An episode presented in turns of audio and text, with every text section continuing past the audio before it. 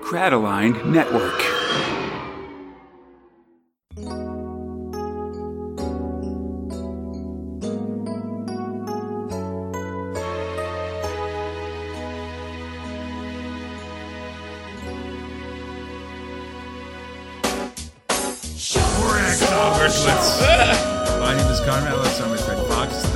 299th episode of Space Spinner 2000. 299 problems, but this podcast is not one of them. That's a moderate one. Uh, podcast for two Americans trying to make sense for UK's own galaxy's greatest comic, 2000 AD, one month of progs at a time. This episode, we're covering 2000 AD for September 1994. No, sorry, October 1994. Jesus Christ.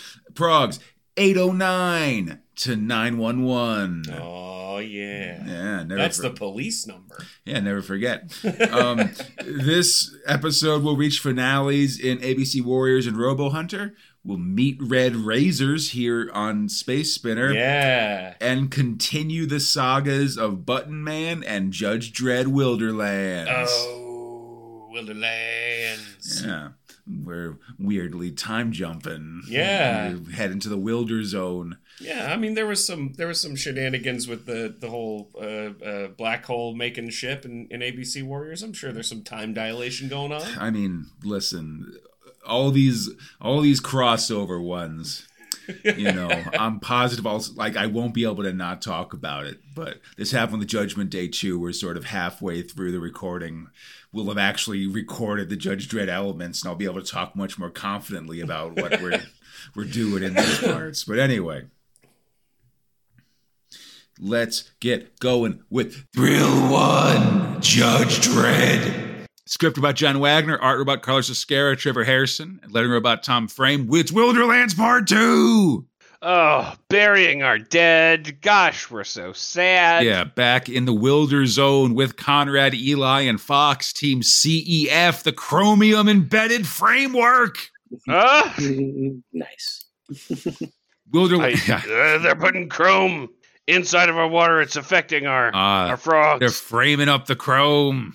By God. I don't know. Anyway, Wilderlands back underway. John Wagner and Carlos Ezquerra start us out again in the mega in the oh, sorry in the in the progs, I should say. Good lord. In a flaming red forest, the survivors hold a memorial service for little Molly, who died in our last episode, as folks preparing meals and setting up shelter. I mean, so I get like you know under the sea. There's a vent that's like spewing out lava, like like you know whatever, like vents, Yeah. and and there can be life around that. There can't be forests near a lava. No, no, no, no, no, no, no, no. We learned in the magazine. Sorry, Eli, do you want to um, um handle this one? Yeah, no, yeah, they're they're lava forests. You know, Yeah. no ecosystem. You're you're too busy framing it on Earth's ecosystem, water and plant life. You know, it's it makes sense there. But if you're on a lava planet, things Yeah. need to exist using lava instead of water. It's So there are lava trees naturally. I mean, we literally earlier in the in, in the magazine we saw like some native beasts get like there was a literally just like a firestorm basically like like like fire and lava falling from the sky. And the uh well all the uh, humans had to like hide in a uh, in a structure there were some pack beasts that just hung out outside and were completely unharmed by it. Okay, so so maybe Conrad or, or Eli, you can tell me. I mean, are these deciduous trees? Are they more of like a a, a tundra? Yeah, I think they look they Um, look kind of like uh, like uh, lava aspens to me. I think love aspens. Lavas Lavaspenly? Love Actual. Sorry, that was my joke. It didn't land. Let's move on. Yeah. Love Aspen. That's when I'm on the. That's when I'm on on the town. Fox. That's what I say. Um, That's that's a hot tub time machine joke right there. it up. Um, yeah, we see Dredd eaten out of a hollowed out shell as Castillo reports that no one really saw what happened in the cockpit when the ship went down. Dredd recaps the situation again, two thousand kilometers from the nearest settlement, but it seemed that there might actually be an abandoned research station about 170 k's away, which is 105 miles. just for the record. We should go check that out, but before we do, we should get high as fuck and like freak the shit out. Yeah, he wants to send a party to check it out, and the rest of the team will sit here and build a uh, build a landmark to signal rescuers. When suddenly Judge Moynihan starts shooting because they're surrounded. Dredd cautions them, but others are seeing things too. One of the convicts thinks a citizen is, is his long lost love, while a judge sees a rescuing spaceship arrive, but instead steps out into burning fire rain and dies. Dredd holds another judge back to uh, to keep him alive and not get hit in the rain, and it's chaos in the camp as Molly the kid begins to rise from her grave. Next issue, the other judges, including Castillo, um, see the rescue ship as well, but there's there, there's nothing there. So Dredd just headlocks him as Molly leads her dad into the forest, and it seems that Chief Magruder is alive and well again. Oh, geez. Mm. Thing, Well, things are getting a little intense with this convict here. Um, he's I looking mean, for you his know, girlfriend or it's down, something. down, down, down, down, down, down. Bam, bam, bam, bam, bam, bam, bam, bam. As uh, Dredd chains this, the hallucinating judges to a tree, Odysseus style. Mhm. Oh yeah, You know. I forgot that they did that to the mast. Yeah, like the like when they chained chain pole for- Odysseus to the to the mast, we could listen to the sirens. It's a little so just for you know everyone else out there. It's a little weird that Odysseus was like, "We're chaining some people to the mast pole, but also chain me because I'm totally into hearing this stuff and flipping the fuck Well, out." listen, I don't want to flex my my what we learned about the Odyssey when I was in eighth grade literature class, Fox. No, the Odyssey was about uh, But the O- contempt for violence. the Odyssey is basically about Odysseus traveling through the um, Aegean Sea, getting his fuck on, and part of that, Okay, is- so part of part it of is that getting means you're listening. on. You're listening to the sensuous tones of the siren song. Right. part of it like listen part of it is about getting your fuck on the other part of it is about the abhorrence of violence Fair enough, I guess. Un- until i guess you find out that your wife has maybe thought about getting a different husband Yeah, then you kill all those guys. yeah then it's fine like she she thought about doing one of those guys meanwhile i've had sex with at least three witches on the way here and it's not the same you know? Right. Exactly. how dare she Mhm. Anyway um O'Hare reports Magruder's recovery, but Dredd just sees the chief as a full on skeleton and realizes that he must be affected too. It must be that food that he ate. it's the nuts Yeah. like hey listen if you're gonna go nuts for almonds you might as well eat uh uh pistachios for walnuts Yeah. You totally Talk- lost talk me? to you- I'm in. Find somebody to, des- to describe ayahuasca to you. Um, You know, oh god. Well, and also maybe you need an like an EpiPen. Yeah. Like epinephrine, I feel like would have saved a lot of people a lot of time on weird planets. Absolutely. Molly leads her dad into the forest where a black fist grabs him, and Dredd confirms that judges who didn't eat aren't hallucinating.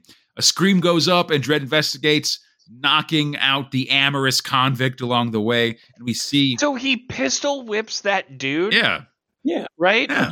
But he pistol whips him with the barrel of the gun. Yeah, I think that's. which I feel like that's actually a buffalo, I think, when you hit somebody with the barrel of the gun. I don't like that analogy. That's what they call it, you know? A pistol whip is with the handle of the gun. The barrel is the, uh, yeah, is a, is a buffalo. It's a Wild West thing. Wyatt Earp did it a lot, actually. Doesn't make it better. God, I love knowing cowboy stuff, Fox. It's amazing. Um. Anyway, Dredd arrives to find Mister Witters has been beaten to death and jammed in a tree, and a mysterious form stalks Dredd to the forest as well until he finds Witters, yeah, again hung upside down from his arboreal grave.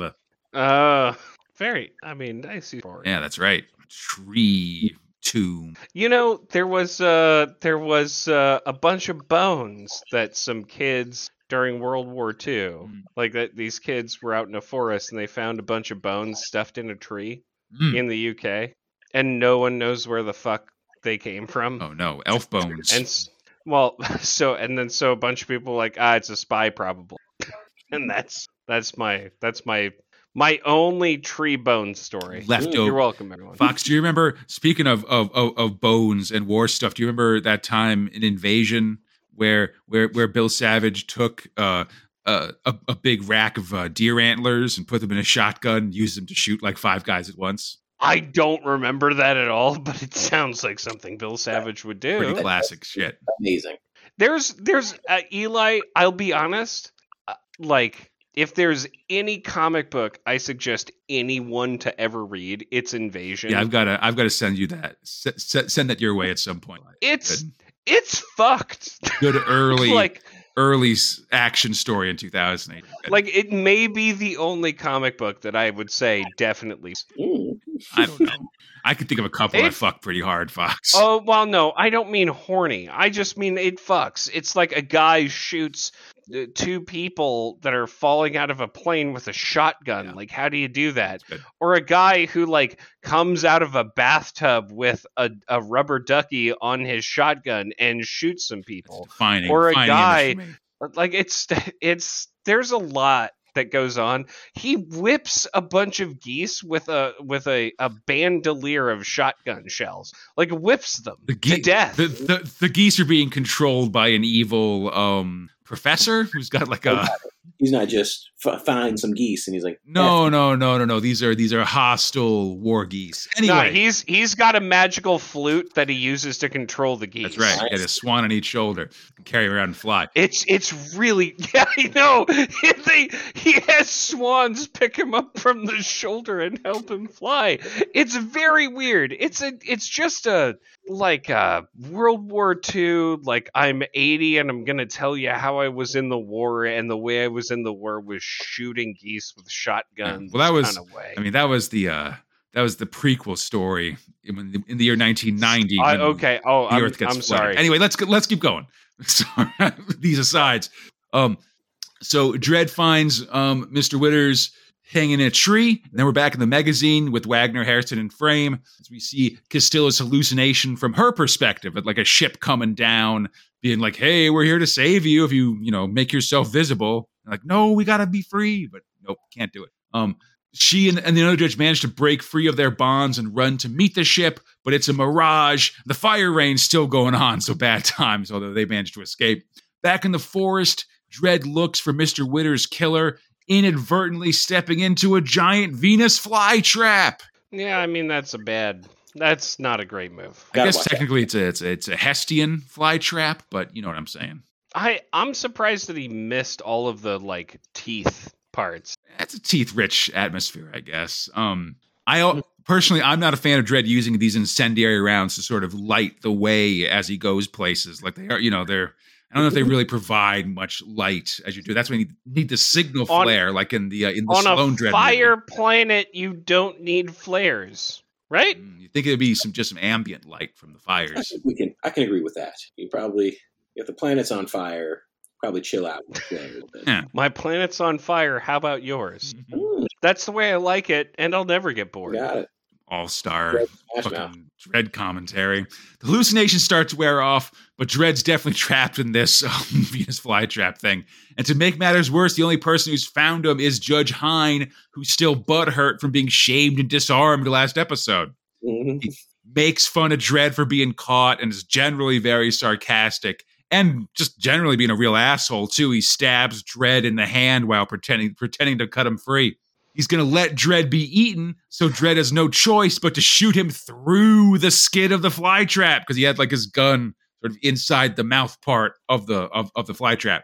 And then he got incisored by the fly trap. Well, yeah, Hine is hit and falls backwards into another flytrap that like seems to eat him completely. Yeah. Dredd Fly- shoots a few more. Oh, sorry, I think Eli. Flytraps travel in pairs. They don't. I mean, there's, there's a whole forest of them. Dredd shoots a few more times to get the plant off of him, and when he goes to collect Hine, he's that a spike from like the teeth on the edges of the plant has gone through Hine's head, right through his eye. Ah, gross. Ugh, my stomach's bubbling. Uh, so back in the progs with the scarab, Dredd uh, carries back Witters' body and explains about Judge Hine dying, though he leaves out the part about shooting him right away. Um, O'Hare checks Dredd's wounds as the crew wonders about these hallucinations, and Phoenix blames herself for not knowing that this would happen. She's like the native expert. At daybreak, they get Hine's body, and these Brit-Cit scientists are fascinated by, you know, various scientific things. Uh, remarkable. Yes, this is remarkable. It's such a shame to destroy any of these. We can't do that. Yes, they've. Determined that it's the shells of the nuts that they were using as bowls that caused the hallucination. So they should, and they should be able to stop that from happening as well. Um, and they'll be doing this by Or testing it on the also make a, or also make like a dope ass hallucinogen made from nuts from these fucking fire. Yeah, I mean that's the long term plan, certainly. But Mm. short term, they got to survive. They can't be high off their asses while they're trying to survive. But later, get high off their ass. Um, Judge Castillo and Judge Kinsey, along with Phoenix, are outfitted and set out as an expedition to the research base. So let's get to work. Meanwhile, in Mega City One, the judges finally get word that the chief and company um, are returning to Earth, but the ship can't be reached and the judge currently in charge doesn't seem too worried about all that, which is ominous. Yep, yep, yep. Oh, I, I should say that was Judge Greel who's temporarily in charge. Um, yeah, no, we don't like Greel. yeah. So the crew is building a landmark visible from space so rescuers can find them. The convicts are heavily grumbling. They plan to make a break for it as a pair of citizens um, propose and plan marriage if they survive all this, which I think is how you guarantee that you won't ma- make it through, basically. They don't know the rules. What idiots. Hell Trek Yeah, rules. know. Don't talk about the future. They'll kill you. Yeah, no, no, listen, you talk about how everybody else is dead and you're going to survive, and that's it. Yeah. and then, you know, if you meet at the end and you're both alive, you have shared experiences. It's Yeah. it's kind of like uh, you know, You- it's a less awkward Tinder date at that Yes. point. Yeah, you know, you got to earn the right to talk about the farm you'll have in Minnesota. Mhm. God, Hunt for Red October. I don't know. Um, I love the farm in Minnesota Yeah. because I'm definitely from Russia. Hey, why not? Um, for a moment, things are calm, but then another crew member keels over, and Magruder, we learn, is still in a deep coma. One of the Brit sitters is sad over the loss of a companion, but can confirm they can stop the hallucinations from the uh, the nut bowls. Meanwhile, convicts are sneaking away on bathroom breaks, and one tries to assault a female citizen. She screams, and a judge comes running to help, but is attacked by another convict and brained by a boulder. Again, the worst time that you can come on to, I think, anybody is when they need to take a pee. Yeah, Yeah. not cool. Give people their space. Um, the judge gets a shot off, and Dredd and Dredd comes running. Meanwhile, Med Judge O'Hare hears uh, or or heads into the other side of the forest and hears Dredd's voice calling out to her. There should be a reveal here, but there isn't really. But it is sort of spoiled on the cover of uh, this Prog Prog Eleven because it's clearly a rogue mechanismo coming after her. In the magazine, we've now split the narrative as we follow Castillo into the wilderness, into the wilderlands. Um, and the distance they have to go is increased to 180 kilometers as well. The trio of Castillo, Kinsey, and Phoenix stumping through the territory. Kinsey complaining a lot, and Phoenix moving ahead quickly. They walk. Oh, good. Can I can I just say the budding romance is palatable. Mhm. Between uh, Phoenix and Castillo here, I mean, yeah, totally. we all agree with that. Yeah. They walk through canyons and geysers, eventually reaching an oasis about 30 kilometers in, which allows for some just girl skinny dipping vis-a-vis the I- romance let's we get talked about. Yeah. I listen. I think Eli, you and I have had a at least a partially long conversation, and I know definitely Conrad and I have about. Hey, listen. I I uh, I appreciate more horniness in my comic books and my media. Right. You know, Mhm. and uh, I I appreciate that. Uh, you know, there's a skinny dipping scene. Yeah. Not. I mean, for my pleasure, I guess, sure, but also it's character development. Yeah. Hey, like I said, magazine for the slightly uh, more mature reader here. Yeah. Exactly. Um, There you go.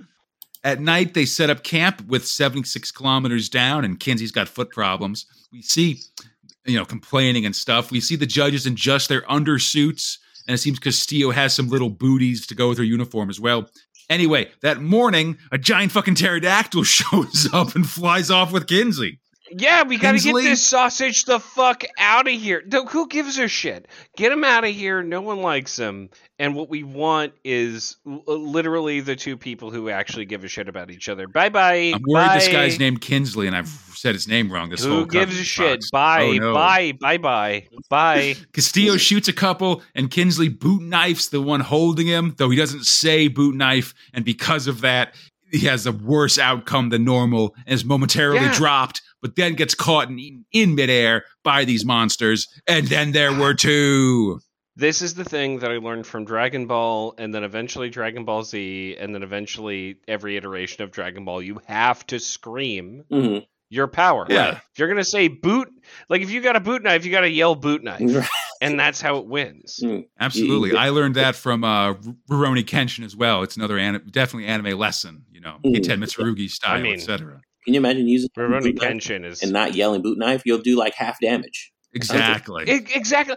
No, and they get like a deck saving roll on all of it. Like, listen, you gotta, you, you just, you gotta scream the thing you're going to do.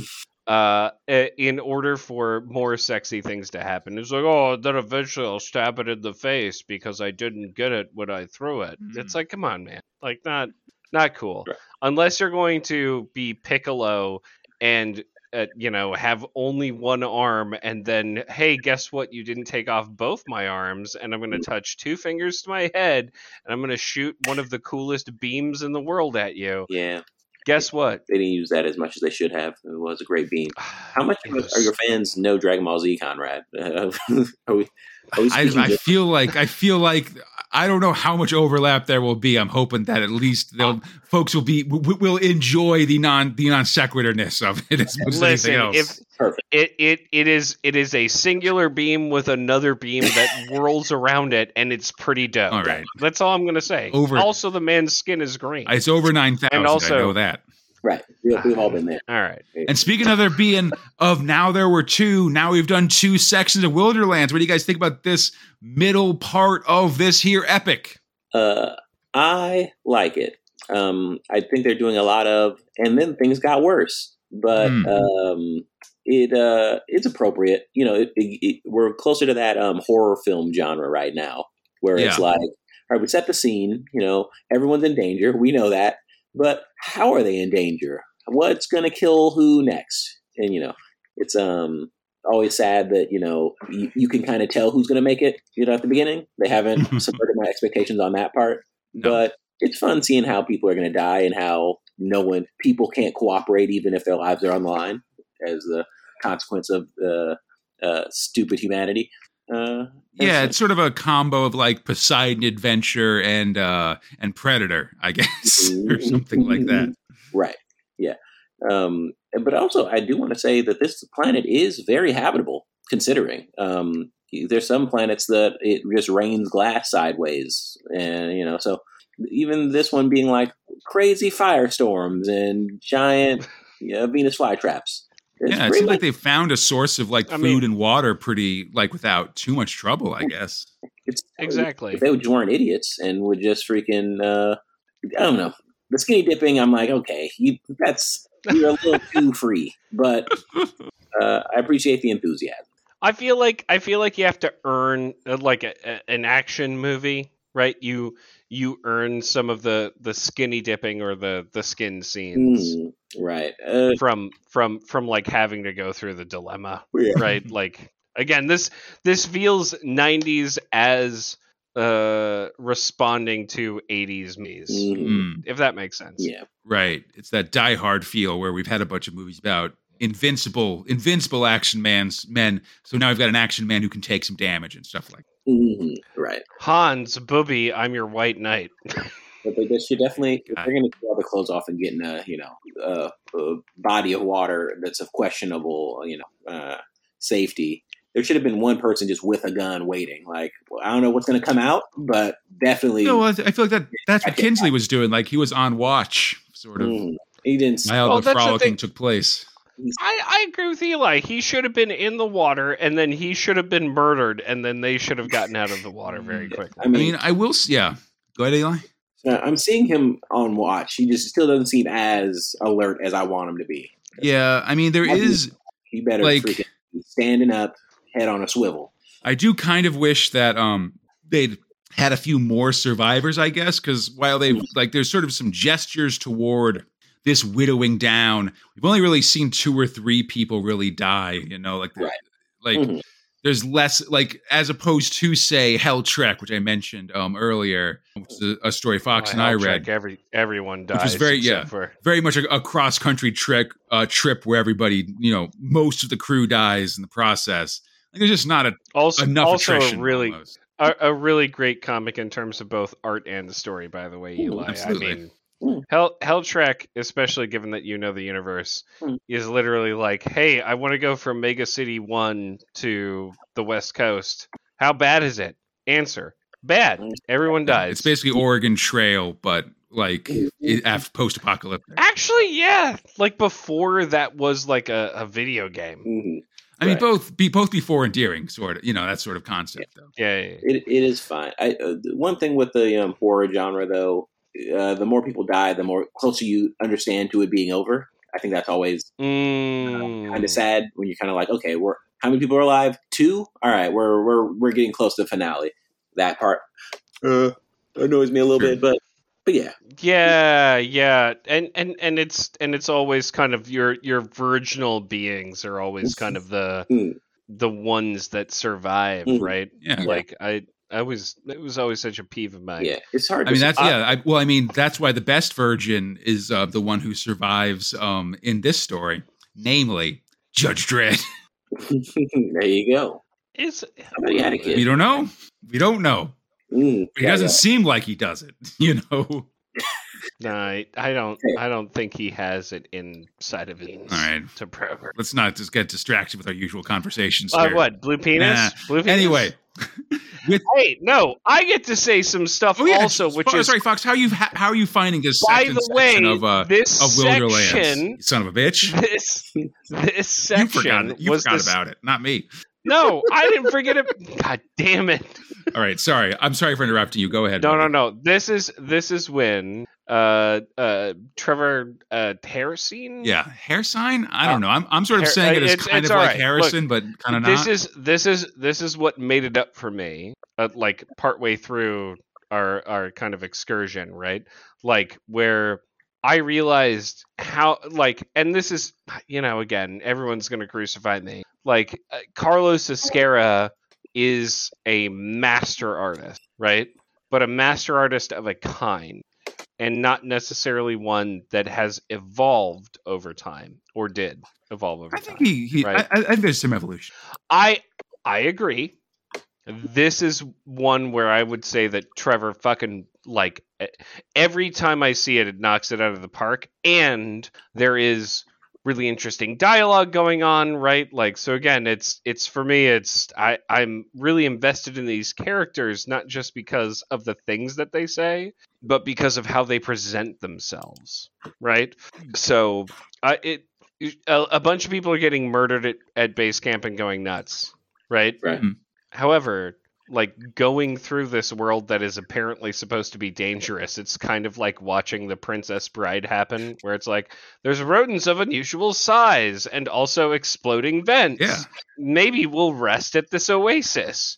And then suddenly birds come that are going to tear your flesh apart, and then you have to stab it in the face, and you're like, okay, listen, things things are getting worse. Right? So and and and that progression is done with what I would consider very great facial features, very great actions. Uh, I think some very interesting, or at least very um, well kind of laid out artistry. Right? Again, I like you know me, Conrad. I like a, a page that is split into multiple panels that show movement, or a single page that that like kind of it, it pops out of itself. I get that boxes exist in order to show certain things. What I love is a progression of those things, not just a boxes and then a and then a, a aerial shot and then another box. Like again, like everything that that so far I've seen from Trevor Harrison has done, it is progressive and it it feels kinetic. Um, and I enjoy that a lot, regardless of which A or B plot it's a part of. Um, yeah, Just that's all I have to say. I I love the art. Like, I, and and this is me also saying Carlos Ezquerra, one of my my top bays, doing great work. But I feel like there's there's a little bit of showmanship being done here uh, in terms of we're moving into the 90s, or I, I should say 2000 AD is moving into the 90s and this person has a very good grasp of what that is Yeah, right we'll see more. We'll, we'll, see um, Harrison in, in the Prog, sort of in the uh, yeah, in the in the late nine nineties, I guess. Um, so not not too far from now, and then he'll do more stuff. But yeah, I mean, I'll say like he's an he's definitely a newer artist, and they're definitely. I, I feel like they they feel like just from what we've s- seen him do in the magazine, they're definitely giving him some giving him some space to do some fun uh some fun artwork. He did the, a dread that i really liked. It's sort of like elvis inspired dread that I, I should show you fox. It's pretty excellent. But um you know i'll I, i'll mention also just that you know Ezquerra is not standing still. I mean um a big thing to notice in this one is just his use of digital colors and stuff like that. Like he is you know he's not just staying like resting on his laurels as these new as these Oh, new no, guys come in and well this know. is the thing is like not even just digital colors but also watercolors. Yeah. Well because like doing great yeah because like literally yeah literally we sort of in the magazine in the pre where Ezquerra did the art um at the start of the like in the prologue of this story there's literally an issue where it's like oh like in this issue he started using a computer to color the comic as opposed to by hand. It's an interesting thing. But anyway Yeah. Eli, oh sorry go ahead Eli no, that was it. I, I agree with what you guys are saying. Makes a lot of sense. Yeah. But so, um, Eli, you talked about um, getting towards the end, and indeed, we got one more installment of uh, Wilderlands coming up, and we will get that to you in our next episodes. Thanks so much for hanging, swinging by the Wilder Zone. We'll be back God, soon. get me out! Please, leave, get me out! Oh, you're here Conrad's forever. kept me here. No, Yes, Three, week three in the Wilder Zone, one way or another. see you, see you next time. Thrill two, Red Razors. I love that he has a talking horse. Man, it's a whole thing. Script robot Mark Millar, art robot Nigel Dobbyn, lettering robot Annie Parkhouse. Okay, Fox. okay. Red Razors. Uh huh. And er, he was an, this was an early story in the Judge Dredd magazine, Okay. um, with um, also written by Mark Millar, but with art by um, oh God, the guy who did Zenith, whose name Okay. is has escaped from my brain now. It'll come back to me later, I'm sure. Anyway, um, it was last seen in winter 1991, though it's also been in Dredd specials and um, annuals and stuff. Oh yeah, reprints and things. No, it's just Oh, like he shows up. like alternate, like just a, a- additional side stories Oh, and stuff cool. like that. So, stories set in the year 2177, which is about 61 years in the future from Judge Dredd's time. Whoa. Okay. So it's the future from Dredd's perspective. Um, it's about, and then maybe actually theoretically, this is taking contem- taking part contemporaneously with like early Strontium Dog stories, technically. Oh, whoa. Okay. Like, uh, like maybe like the Star Lord era Strontium Dog stories Oh, or something weird. like that. But that I don't. That doesn't come up as no, far as I recall um but uh yeah so and so uh, and of course thus you know 183 years from when it came out. East meg 2 when it's in east meg 2 Dredd world russia.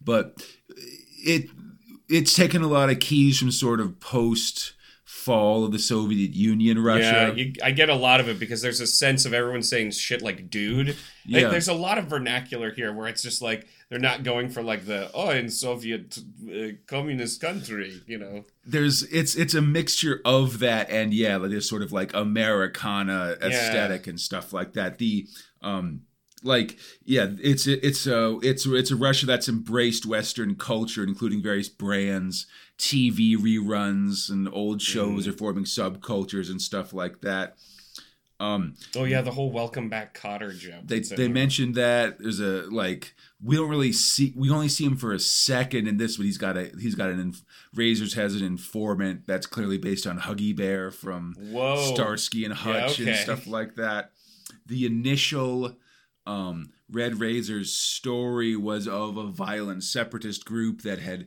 stolen elvis's bones which were being worshipped as like the central like a central shrine in a church and stuff like that What the hell? Oh wait, I feel like we've that Judge Dredd's talked about that before. Or was I'm- that the president? that might have been yeah that might have been like a, bu- uh, uh, bad bob Booth Yeah, or whatever who, who we met during uh the cursed earth story Hmm. in in fort knox and stuff like that but anyway it's the future, and there's Russians, and Red Razors is this guy who used to be a criminal.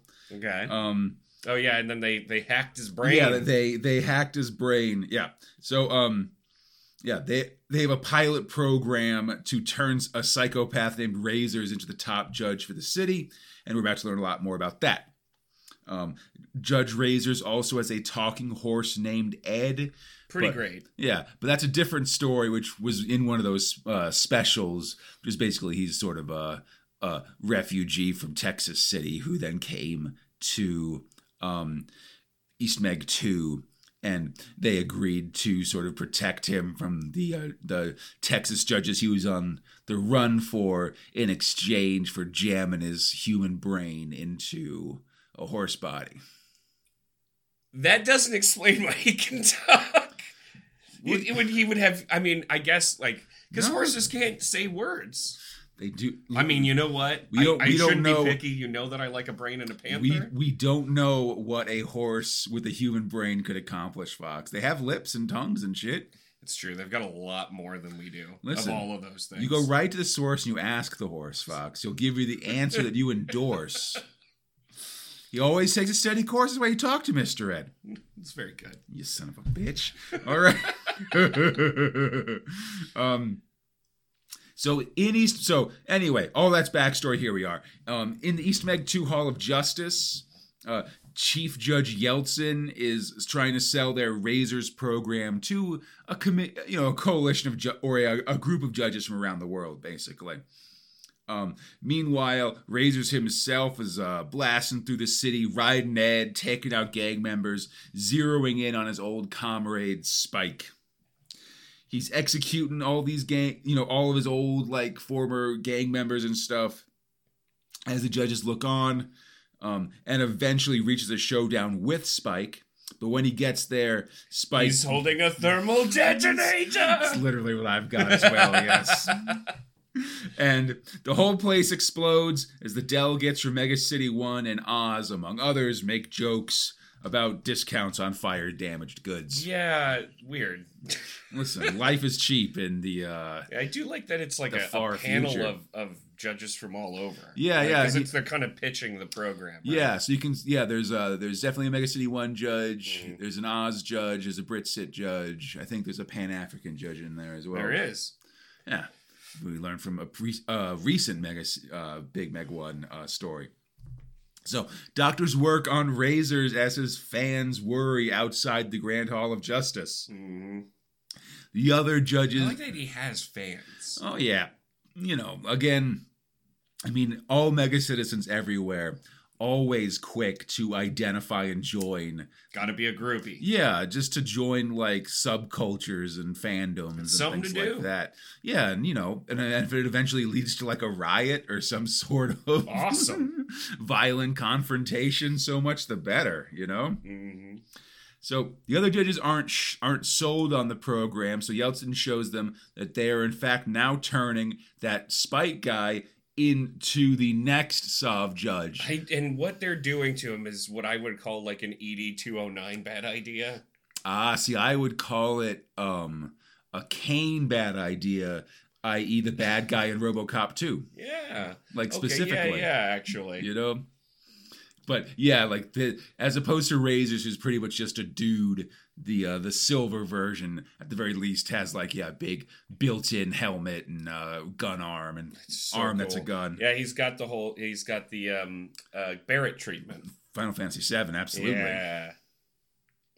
Um, yeah. So uh, the Mega City One judge seems to be impressed, but instead of money, when he asks about like what they're asking for the program, uh, Yeltsin wants access to their ultimate weapon, Armageddon X. Which I'm guessing is a bomb.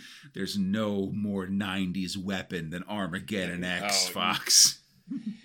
It's like a what X13 or whatever Wolverine's kid. Oh yeah, X23. I think. X23. Yeah. Yeah, she had two hand, you know, well, like in the movie. Yeah, yeah, yeah. Hand claws and a foot claw. Mhm. like that foot claw. No one expects it.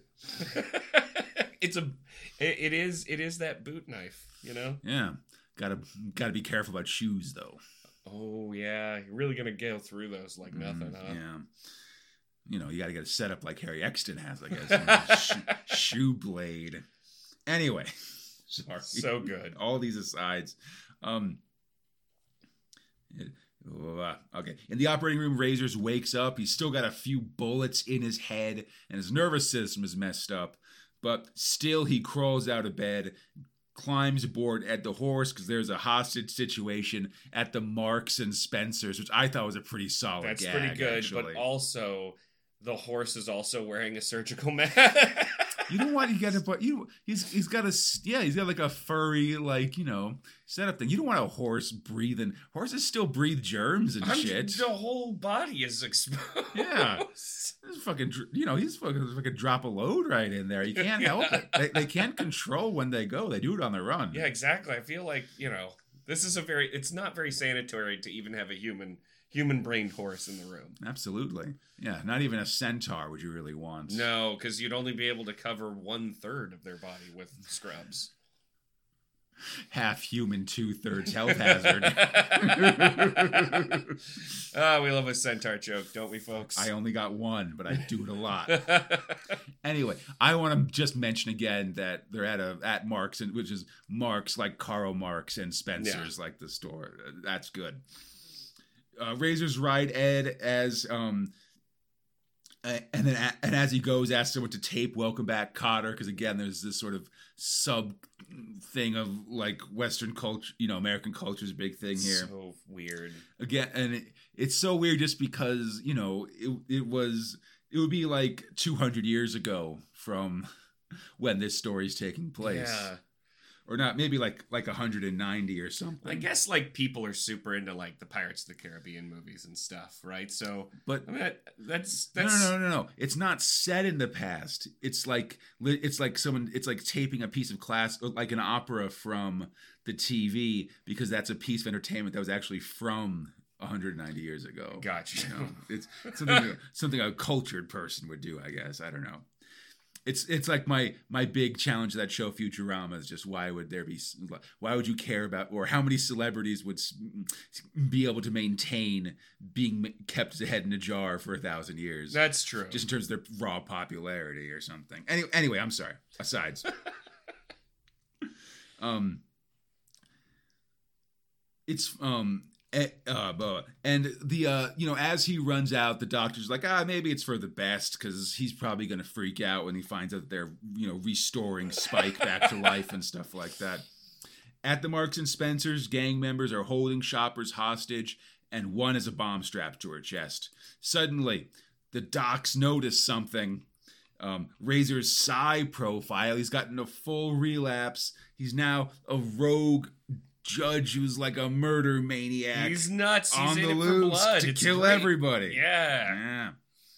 Razors comes bursting into the Marks and Spencers, blowing up the vodka as the techs warn Yeltsin what's happening. This giant hits with an incendiary round, so it goes flying. So good. Razor's gunning people down. He's trying to kill a hundred, you know, trying to get to a hundred, counting as he goes. As um, above the terrorists spot an old guy in a wheelchair, um, who's um,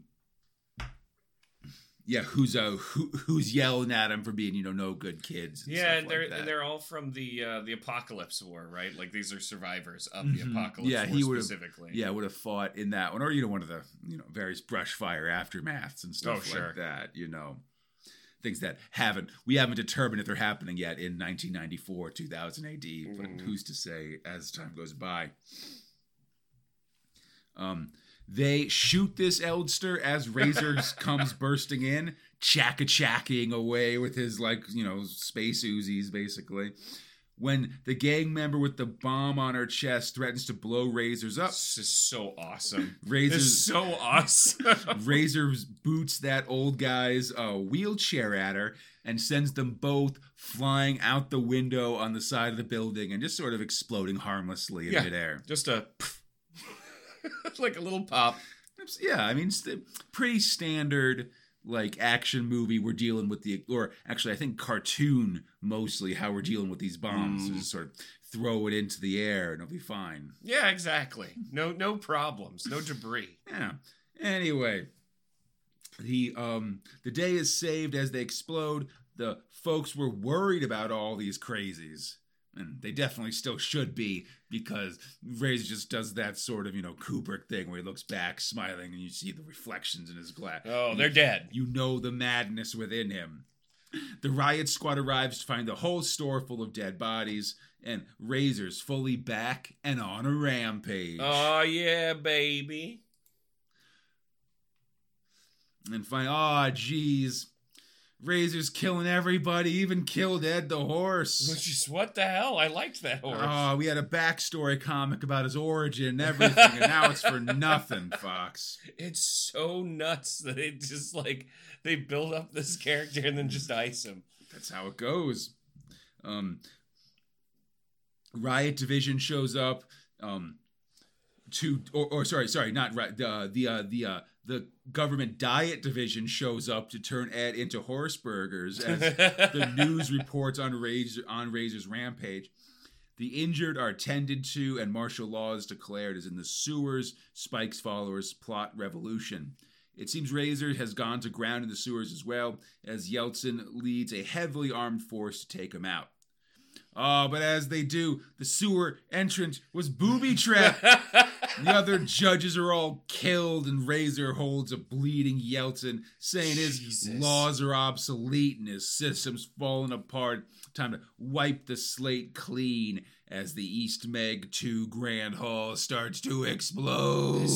And he was just able to do all of this. Huh? Living a life. I yeah. guess, yeah. He just you know he's he's got the he's a psycho so his mind is focused into destruction or something like that. Yeah, I guess uh, it's just a lot of demolition very quickly. Oh, I, I mean I, I would say it's not a controlled demolition i don't think he's trying to implode this place you know i feel like feel like with an elevator and stuff in an hour in an hour i could just toss plastic explosives around a building okay.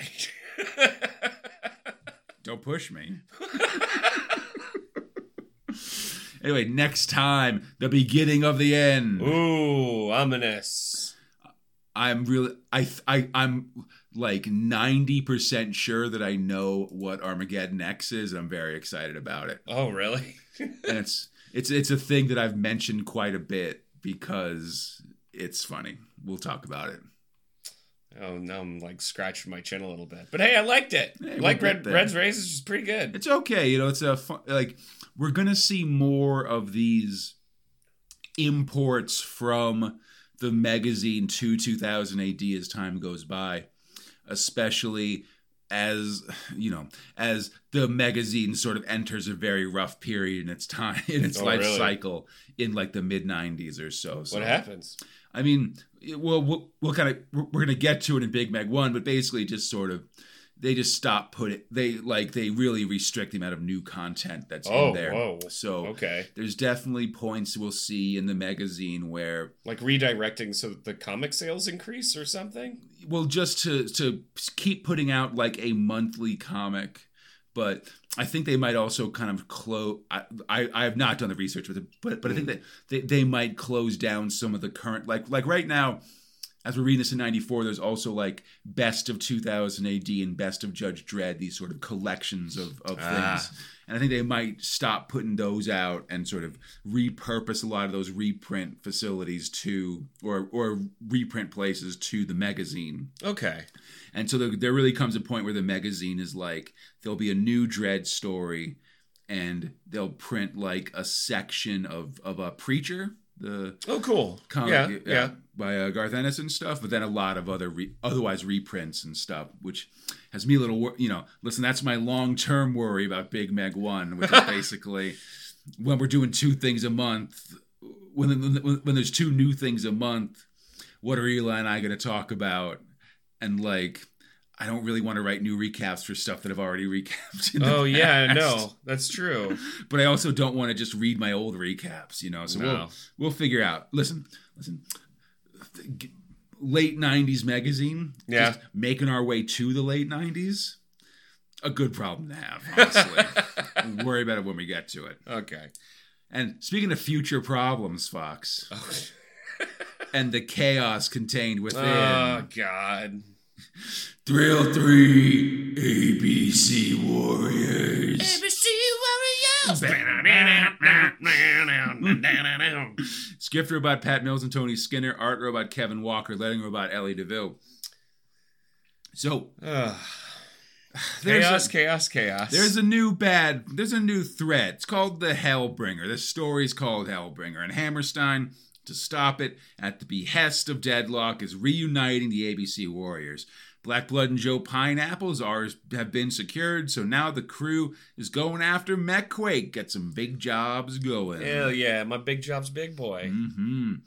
They're on the planet of Who Cares. It's pretty good. Pretty good. Zelino, and the whole planet's become extremely chaotic as Black Blood cyber hound pulls him around after a beach ball and stuff. There's a lot of uh, a lot of chicken guts in here of just sort of like background jokes going Sure. on as the rest of the story is happening. Um, Hammerstein's skeptical about living the easy life of chaos as we head to a recycling plant and we see one line of humanoids dropping off their old gadgets and another of sentient robots lining up to be judged by. Oh, Jesus Christ, it's Mek-Quake. not not great to be judged by Mek-Quake because it's all going to come down to the same result. Absolutely. And I'll say that the line does have some familiar robots from uh, sci-fi generally, and from I think from this previous episode, I see Doctor Feelygood in there, and Little Mo is just a tiny robot right at the end of the right there. Oh yeah. Um, yeah, and anyway, look, it's pretty clear that Mek-Quake is just judging all these robots as worthless and destroying them because he's a fucking murder man, basically. Yeah, no, he's insane, and he's just really it, it, it- he's playing with his food. doing his big job. He's got to complete him. We see him smash a professor droid, a cute teddy bear droid, Like rip it apart. Like Yeah. it's very sad. And one droid that looks a little bit like Rojaw, so Mek-Quake takes his time with it. No. Um, it's and it's all in the name of green industry, ecology, and recycling. Fox. Yeah, no, he keeps saying that. Yeah. The boys arrive on the scene. We may have a problem with Mek-Quake. How do you solve a problem like Mek-Quake? I guess you shoot him. The bots confront Mek-Quake, who also apparently got this telegram saying that Black Blood is captured and have been abusing Hammerstein. This this is the joke that I'm glad doesn't die. It- it's very good. Oh, we've got it. Mek-Quake d- doesn't want to join the team, of course. His recycling work is too important. He's saving the planet. Yeah, he's making a melting down these robots into into molten metal, and then he's just depositing it back into the planet. Yeah, well, that's how you do it, right? That's how you solve the environmental terrors of mining. yeah, you got to put it back. You return it to the earth, like just letting a bunch of fucking moo cows out on the prairie. Yeah, it'll be fine. Fine, they can handle it. Who are you to to to, to not doubt their survivability? Just because they've been they've been in captivity for ten thousand years. and literally can't survive. literally designed to be cared for by humans at this point. Um, anyway, um, yeah, puts him back, buries him again, and I can't stress enough also that there may also be a massive amount of pollution coming out of these uh, Oh, yeah. melting factory smokestacks. Oh yeah, But don't worry about it. And I but that's but that's not pollution. That's just smoke. I want to say that I find this whole Mek-Quake situation to be a little odd from Pat Mills himself. Mhm. I guess, because I'm surprised he's got this sort of anti recycling and like green stuff stance when we were also like fight, f- hanging out with Finn as you know doing Oh, eco yeah. doing eco terrorist shit with, Fi- with with Finn Mhm. and so much of Sláine is about like the natural the natural Yeah, what, thingamajigs what's the purpose of taking the piss on this one? I guess. and it seems and i guess it like it might be a little bit like sort of equal opportunity offender things or maybe he's against like sort of like recycling as this corporate form of en- like like he Could doesn't be. he like you know I might hazard to say it might be that recycling is just sort of industry like industry got us into this destroyed planet so industry is going to Mm. get us out of it and so he looks down on it as opposed to I guess just sort of real like I don't know and prim shit where we just sort of stop using language and I don't know if McQuick's the best ve- vehicle to kind of say that more complicated. I'm just trying to figure out why he's do like because you know the, the thing about ABC Warriors, of Mhm. course. Pat, listen, we're seeing Pat Mills yell at a bunch of his hobby horses in here, right? Uh, our standard, um, just te- you know, all text, no subtext, yeah. Garth Marenghi approved levels of sort of. You know, I don't like the church, so here's some evil churchmen. I don't like animal testing. Here's some evil scientists who test things on animals, that kind of stuff right. but this seems weird. Like I, you know, I don't understand why he's made this choice. I guess I, I It's a weird one. literally. I, I guess I should ask him, but I, I, feel, I feel, I feel weird about interacting with people. Fox. I'm very antisocial. Anyway, lot going on, and then Mek-Quake flattens Hammerstein in black blood like it's Looney Tunes. Pretty good. Time for big jobs. Yeah. Mek-Quake tosses Hammerstein around. He's tired of everyone making fun of him, saying that he's dumb and stuff. Yeah, but he is dumb. He definitely is. Hammerstein fights back, smashing part of Mek-Quake's eye plate, and that is apparently the plan because from a distance, Joe Pineapple's ace sniper mm. uses his electron microscope sight to find Mek-Quake's brain and shoot it, returning him to factory settings. I am Mek-Quake. Please insert girder. and uh, team member four is recruited. okay. Easy. They make it clear that his personality will return in a little bit, but that like this will, but they're they're, they're just going to re- remove his love of recycling from his personality programs when they do. That's ridiculous. Ethically questionable, Fox. All right, here we go. The crew plans to go to the planet Hecate to meet up with Morgan and Mongrel Yeah, hot robo. Yeah, but they're already there and joined them at like a local tavern before they head off, basically. Ah, Mongrel's in a leather harness, and Morgan has had some demon horse slash Nemesis the Warlock head art added to her chassis. yeah. Got kind of hip tattoo going on. I mean, listen, she's into the BDSM and she likes her big boy. Hey, hey. Um, of course, she also knew that Hammerstein had been captured by Blackwood. Again, not gonna get old. and now that she's become so um one with chaos she finds Black Blood's general assholery a bit appealing Mm, it's this whole. See, this is the thing. It's all chaos and everybody's bad. yeah but mongrel nips any dalliances in the bud to establish her character we see an elvis looking dude who shows up and hits on her and she blasts him to atoms Pretty cool. Yeah, as you do.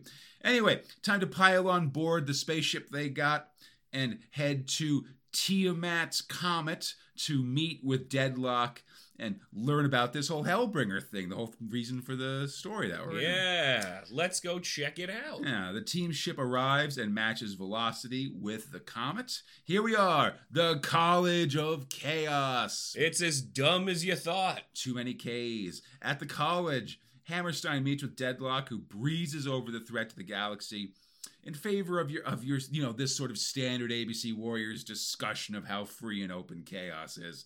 College has no books, no one can read.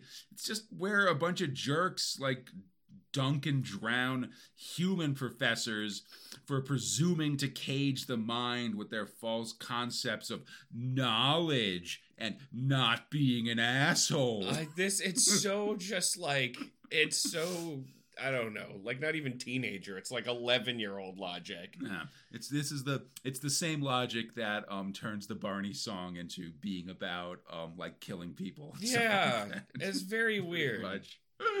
Anyway, I think it's fun. It's fun though. I don't know know. it's listen, it's I don't wanna fun, but you know how I feel about this chaos crap. yeah. I don't want to be too down on it, but you know. It, it is it is basically fun and Kev Walker's art's really amazing as Oh, well yeah. for the record. I, I I just I find myself siding with Hammerstein almost every time. he makes good points and it's clear that yeah like I agree, and I hmm. definitely feel like the comic doesn't want us to think that. Yeah, think, he's like- supposed to be the mook, I guess. like we're supposed to be like, oh, this Hammerstein guy's dumb. I like the cool stuff where at- they make the schoolmasters die. yeah, look at this lame wad, that kind of thing. Yeah. Anyway, Deadlock finally shows them the threat a spaceship that creates an artificial black hole that can plunge whole planets into a hellish alternate dimension. That's why they call it Hellbringer. Got it. Brings hell to your ass, that yeah. kind of stuff. and removes you, I guess, from the solar system. Yeah. Anyway, team assemble. Threat revealed. Jobs a goodin. ABC Warriors will return in October of 1995. What the fuck?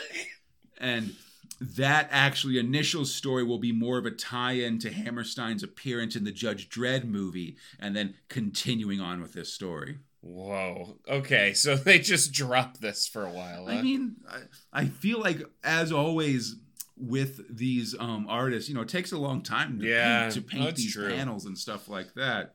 You know, I, I I guess for me, it was more just that like this. I feel like maybe a little bit too much time was spent on the getting the crew together.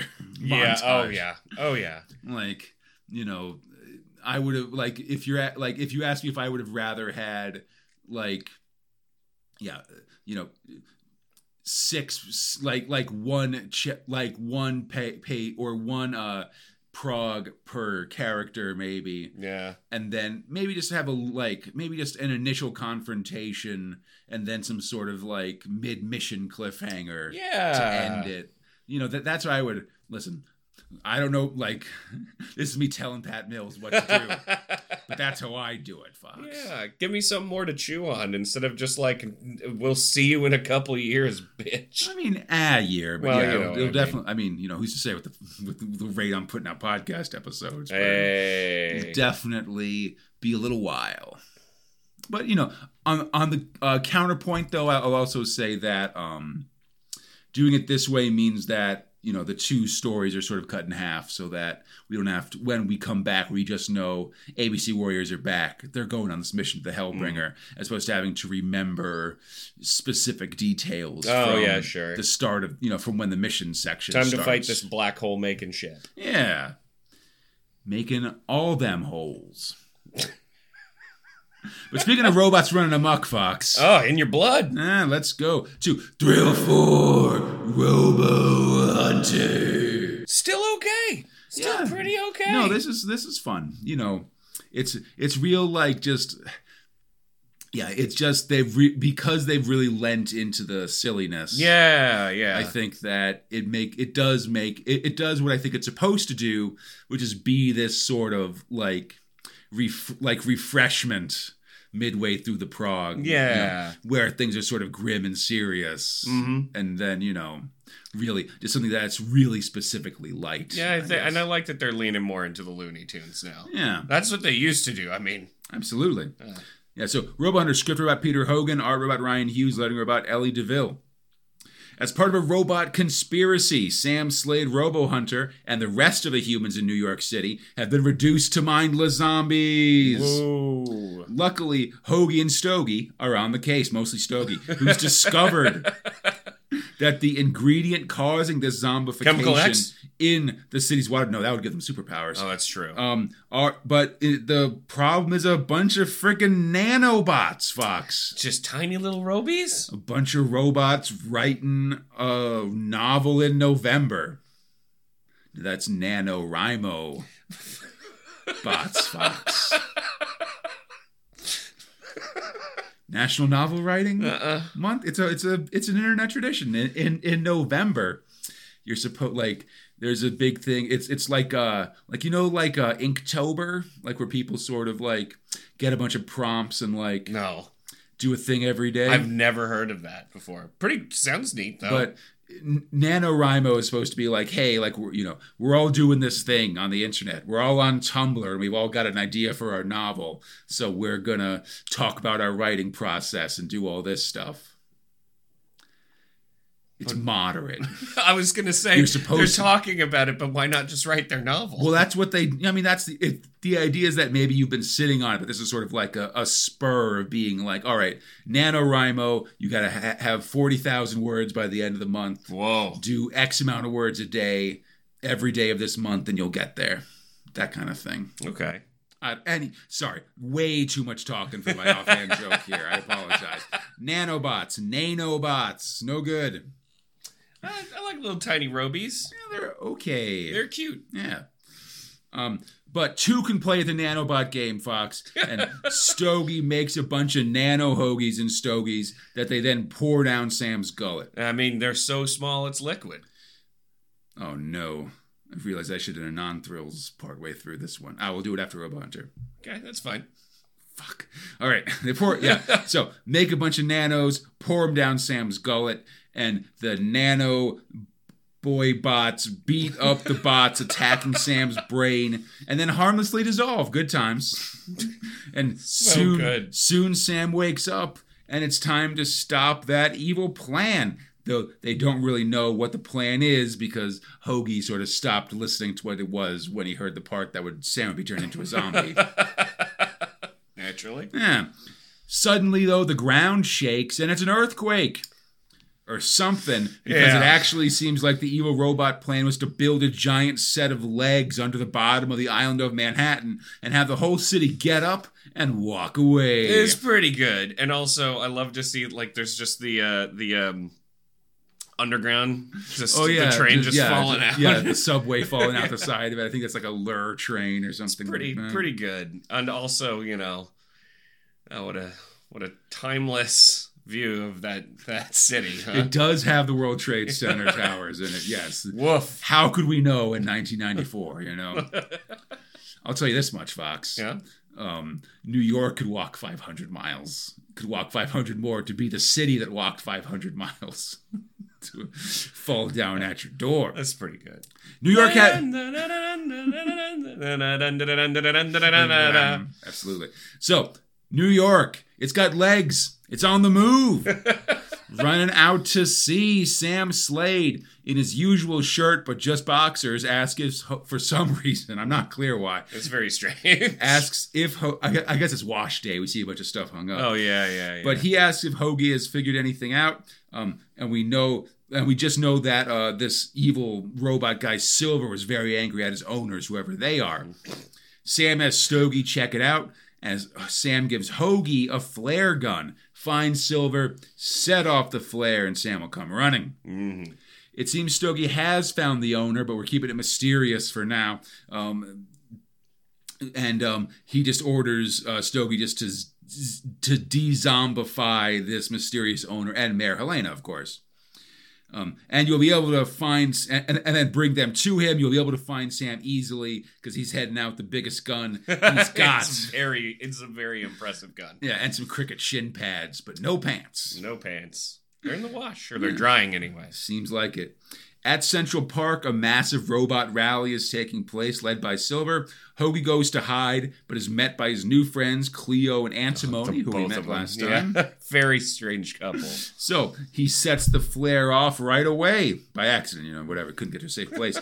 Silver orders him, orders his goons to capture Hoagie, and while the droid is confident his boss will save him, Silver isn't so sure as he prepares to torture Hoagie to death. Ah, see, I don't think he's gonna feel it. hmm It's not a lot going on in there. Yeah. Silver makes Hoagie dance from his gunshots when suddenly there's a kerchoom. Hell yeah! It's Sam with a big old gun. He blasts several craters into the ground. As Silver explains, the city has been moved to the Caribbean, so no more acid rain. Then he shoots Sam in the chest, though luckily Sam has body armor. Mhm. Mayor Helena shows up and wants to negotiate. Return the city, and you'll be able to air your grievances and maybe get an amnesty for all these various crimes you've done. And there there've been a lot of them. I mean, you stole stole a the whole city, city, yeah. yeah. and zombified the entire population as Well, well. yeah, you know, I mean, even if temporary, that's still messed up. you already got the fluoride in your system. You know, they've already got control of you, Conrad. Oh man, they're turning the robots gay.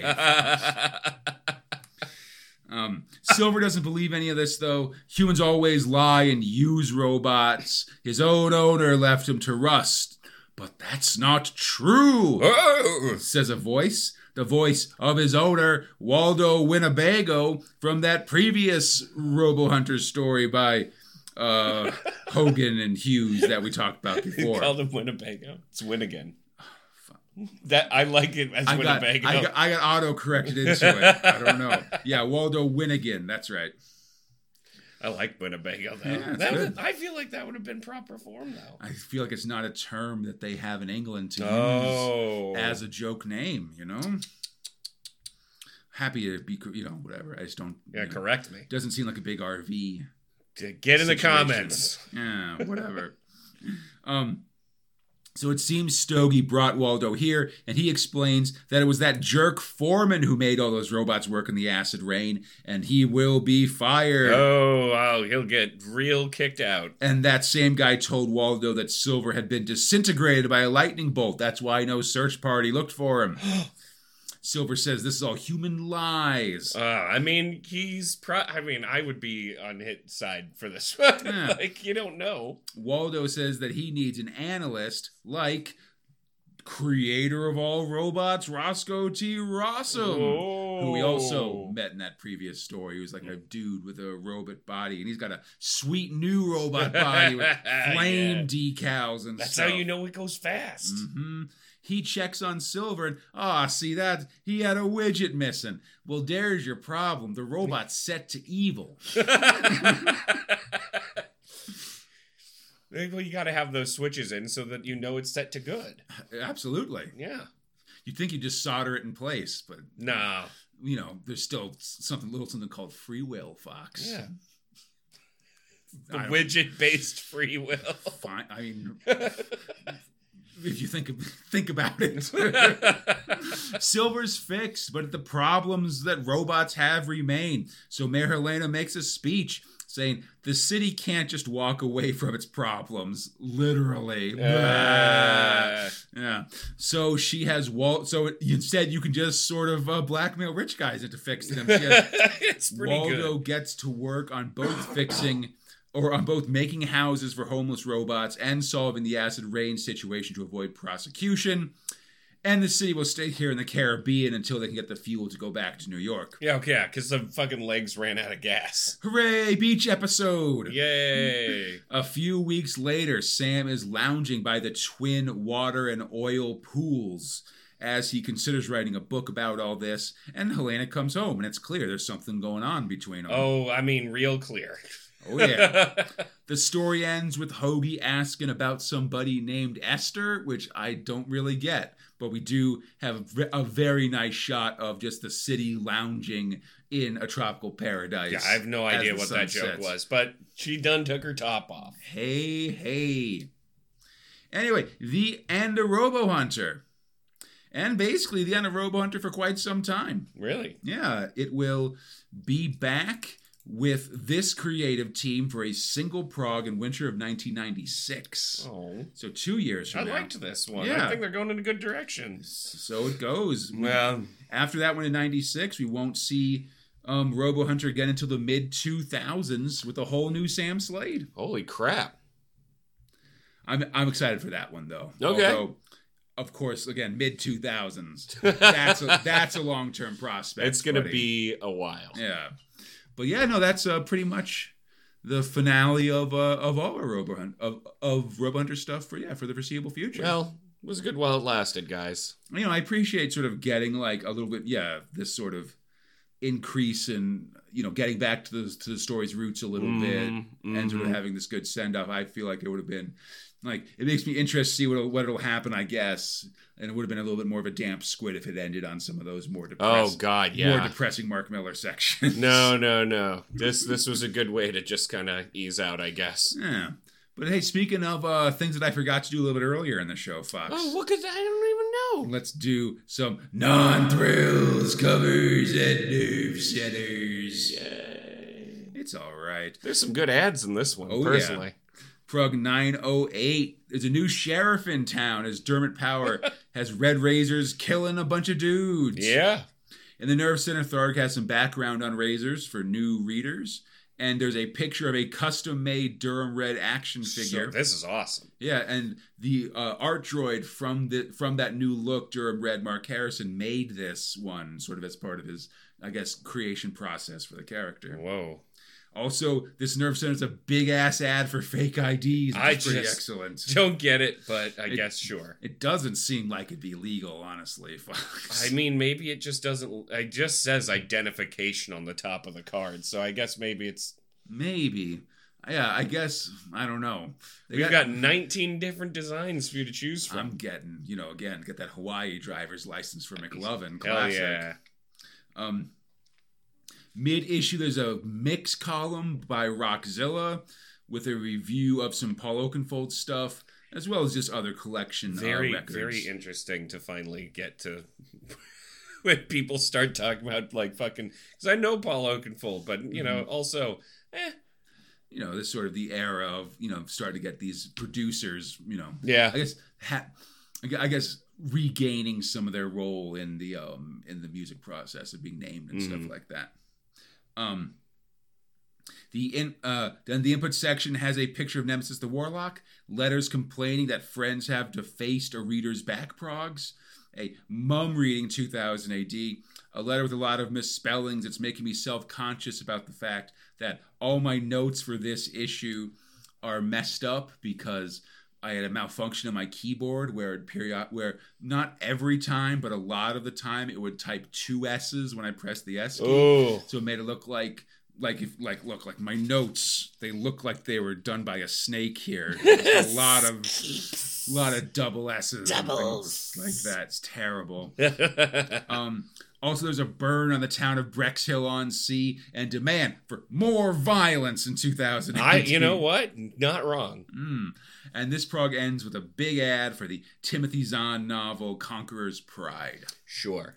And I, I, just- I just remember T- Timothy Zahn because at this point in the 90s, he was writing these big uh, Star Wars novels, Oh, damn. like the Shadow of the Empire ones. Oh yeah, the the like uh Shadow of the Empire. It it was the one with the black sun and all that, right? Did he write that shit? I, I I really remember it as being the first one where they really ta- like where they talked about which would be incorrect, but they kind of talked about what the heck was going what what the Clone Wars actually was basically. What the heck is going on? and it like a big part involved a clone Palpatine who had a clone Luke, What the fuck? cloned from the hand that got cut off. Oh Empire yeah. Strikes Oh, Back. that sounds pretty good. But so the way and but the way that they differentiated between humans and clones Okay. because it's you know it's boring to say like clone Luke did this that- in like when you're narrating the book sure. but all the clones had an extra vowel in their name Oh.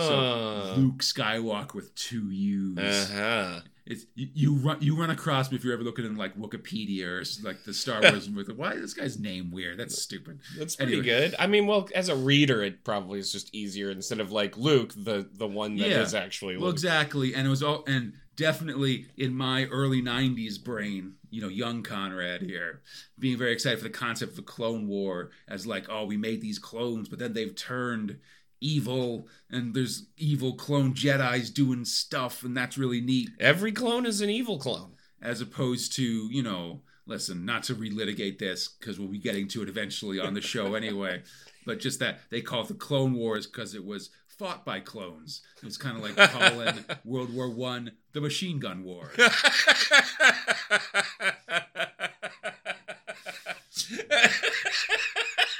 Anyway, Conrad's fucking That's pretty good. 2005 take. That's a very good take.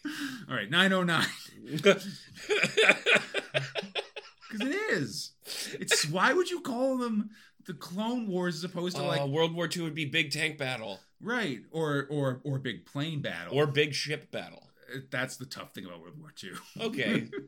yeah. but you just have a lot of big rifle battles, sort of taking taking away from big bow and lance. You know. yeah, exactly.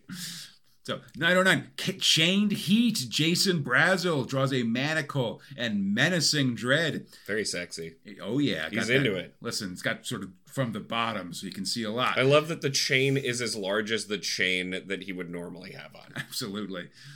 In the Nerve Center, it looks like Tharg has visited the set of the Judge Dredd movie, which has just started filming, and he's pretty excited about it as some contest winners are announced and a new contest, Jesus Christ, to win a trance Euro vibey dance album begins. What the fuck? Alan McKenzie with his dance music.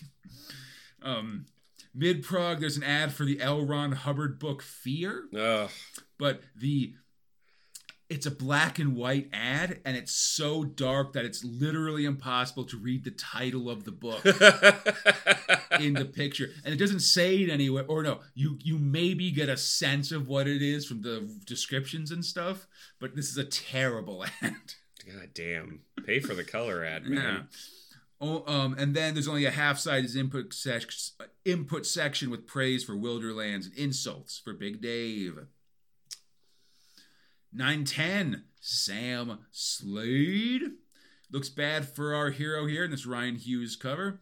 In the Nerve Center, Tharg tells everyone to lighten up about Big Dave for God's sake and plugs a, Wow. Get over yourself, you fucking comic book. and plugs a uh, Friday Rogue Trooper poster prog. And apparently, there's a baby that's been given a mohawk and dyed blue for fandom purposes. And just Oh. to freak you out, this three year old kid is 32 years old.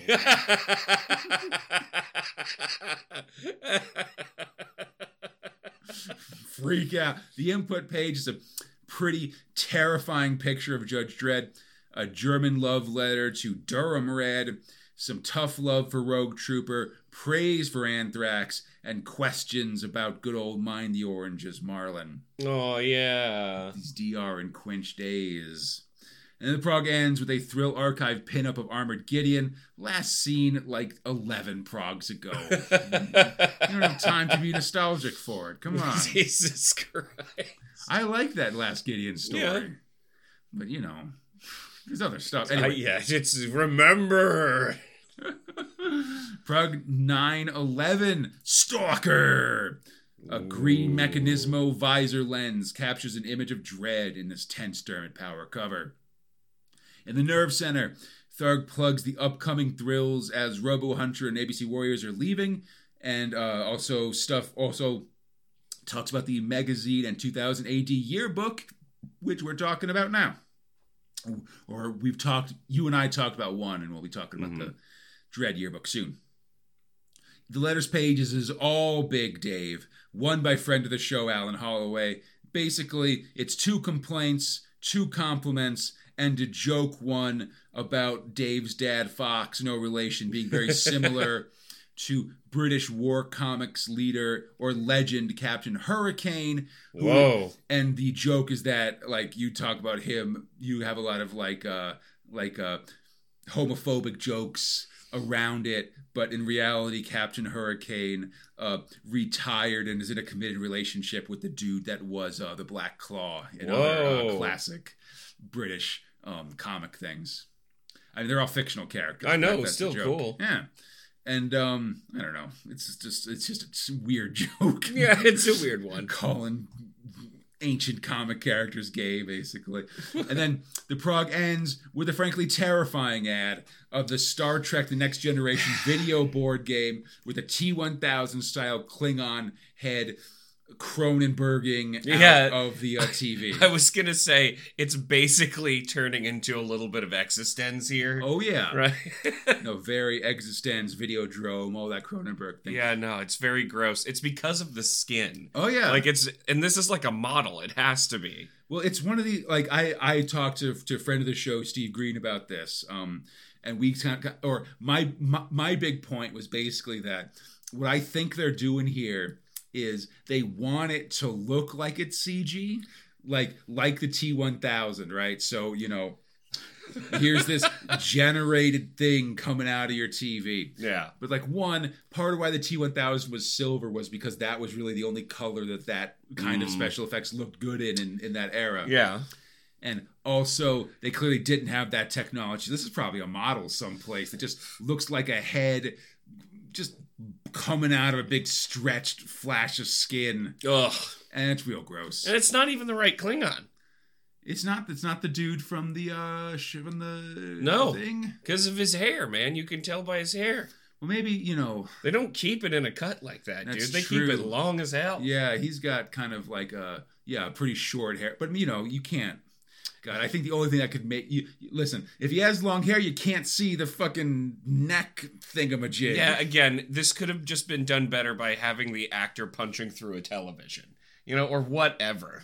Yeah, Again, I, I it just feels so you know I, I feel like I've talked about this a couple times, weird. but it feels very 1994 just because they're really looking for like a very specific look of technology that they can't really grasp, but they're trying to. keep- But it's it's this aesthetic Okay, that um sure, sure, sure. they're they're going for, but instead really just finding the uncanny valley basically.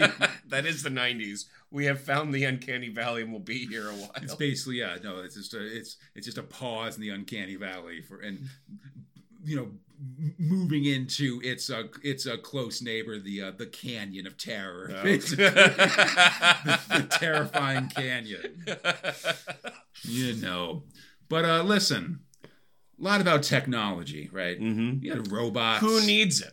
lots of this lots of sci-fi things i presume eventually we'll know what's going on in the Dredd stories and that will also have a lot of sci-fi elements it takes place on an alien planet i know that Not pretty good. robots are involved with those mechanismo judges Yeah, yeah, I remember those jerks. but you know what i'm tired of having in my sci-fi comic box What's that? fucking sci-fi I want it gone. that's why i want a contemporary story that is also the greatest thing i've ever read in the form of thrill 5 button man Is is very good. It's it's watching a movie. absolutely it's yeah watching like one of these like gritty 70s like like a french connection kind It's of thing or so good. like. Oh god, it just keeps going from strength to strength. man. absolutely yeah uh, I, I recently also had a twitter conversation where someone mentioned something about button man i basically said it's the it's the comic so good that they had no choice but to put it in the sci-fi comic hey, listen. because they were like like well we have access to it we'd be idiots to not put it in here Absolutely. even if it doesn't really fit the brief of our um of our thing Who gives a shit? They made the rules. They can break them. Absolutely. So, Button Man, script robot John Wagner, art robot Arthur Ranson, lettering robot Steve Potter. Button Man, Harry Exton, you know, he's hired killer for these rich for the amusement of the rich. His, con- his typed confession continues, recapping the current plot. He's been saved from prosecution in England by Senator Albert Jacklin in return for taking part in The Game, a death sport um, that is that the very rich run using hired killers. Part of this is uh, Harry's handler Cora, who's pretending to be his wife, and he's doing it with. And we start off in New York City near Times Square as Harry's on the trail of another button man. And I love because they always do this with scenes. You know, he's stalking him. It's very. He obviously knows where where he is. Like that's kind of a commentary. Yeah. But they go into vampire desire, which is adults only, I guess. Yes. Well, he's on. But and it the the once again, it's like vampire stalking prey, and Oh, absolutely. yeah. very cool. Well, say like our pre, like the one of the previous hunts we had, it's pretty clear to me that Arthur Ranson has either recently been to New York and like sort of just got a lot of landscape work, or maybe just has a, like a book of New York City streetscapes or something. Because he's done stuff like this before. Actually, it was a magazine story where he went to a big cathedral in New York. Yeah, and during the seventies, this was a huge.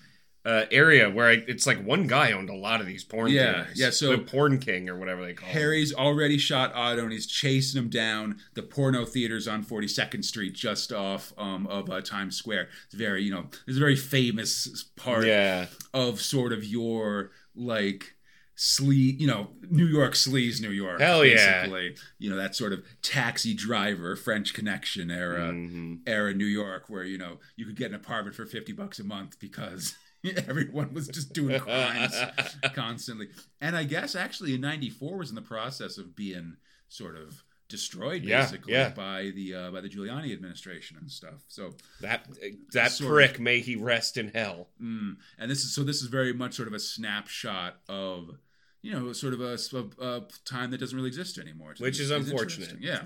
I miss sleaze. Oh man, me like God, I'm a terrible person. Um, there's an ero- there's an erotic movie about Dracula playing, or just vampire desire. so it could it could be any old vamp vampire, I suppose. yeah, there's a lot of tongues involved with this one. So. Oh, absolutely. Yeah. So, um, we see Otto sitting in the crowd as the movie plays. A woman is attacked by the vampire as Harry uses that garrote watch thing that we saw previously and Very strangles cool. Otto to death.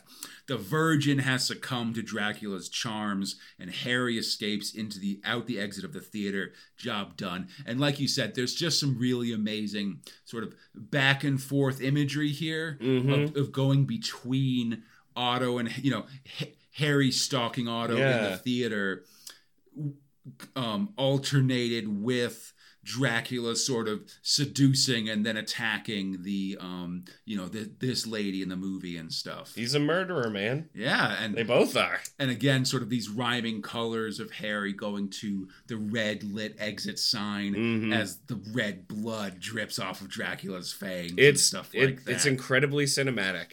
Absolutely, The whole thing. uh, it's you know again can't if there's one message from sort of mid 90s space spinner it's that you need to get out and get these buttons Yeah, it's really important. It's really fucking important. later at a bank in the cayman islands A Cayman Island banker says, "No problem, dude. No questions." i feel like that's what they exist for honestly Yeah. At a bank at the cayman islands harry sets up an offshore account then relaxes with cora on an empty beach Once again, we're we're at like starting at a wide shot and then pulling in. Absolutely, you know, yeah. this is very There's nice. all of these establishing things, and on, and this one is just all about sort of zooming all the way in and then zooming all the way out. Mhm. So Cora asks him why he killed Otto and Arnold, that guy from the last episode, when he didn't have to. She guesses that maybe he just likes killing, and says that the senator's worried about his murderousness. You know, But that's what they pay you yeah, for. but if just because it's not a nice way to play the game, as as we'll see later in this episode. Sure. Um, and again, like like we said, this is very much like you know we're sort of going sort of to this beach shot and zooming in on Harry's eyes where he's wearing sunglasses, so we Mhm. can't really see what he's thinking when Cora asks him if he just kind of likes killing, and then we just sort of pull back out to the sea. It's now nice. time for some fast forward fights. yeah, well, yeah, yeah. Now, now we're in the montage section, Yeah, or at least at, at least for a one. kill time. Yeah. Um, where we cut to a, a diner in Scranton, Pennsylvania, but not to buy paper from Dunder Mifflin Fox for violence. Man, and she's just dunking on Scranton, which Yeah. is like, dude, don't hate on Scranton. Nah, she's a Parks and Recs lady. She hates, hates the office. Um, Harry's facing a young button man named Falco, and Cora suggests that Harry try hard not to kill him, please. As we see that the fight will take place at a stockyard where sides of freshly killed beef hang from hooks. I again, like, there's no stakes in a game where you hire murderers to not murder each other. I think it's just sort of like, uh, you know, you get in close and take markers and stuff like that. There's something to it. Falco has an Uzi and he's not afraid to shoot it, nor is he afraid to shout various threats at Harry all the time. Harry, meanwhile, moves silently, occasionally tossing meat hooks and stuff to distract the young hothead, until Harry can finally tackle him with a side of beef. Falco goes down, and Harry says that he's not worth killing. He does pull some kind of electric knife off a wall of the meat locker and trigger it with a Z. And we don't see what he does. Extremely ominous. On the ne- on the next page, um, or we're on to the next job in Arizona. It's a four-way contest, and each button man has one handgun and a hundred rounds each.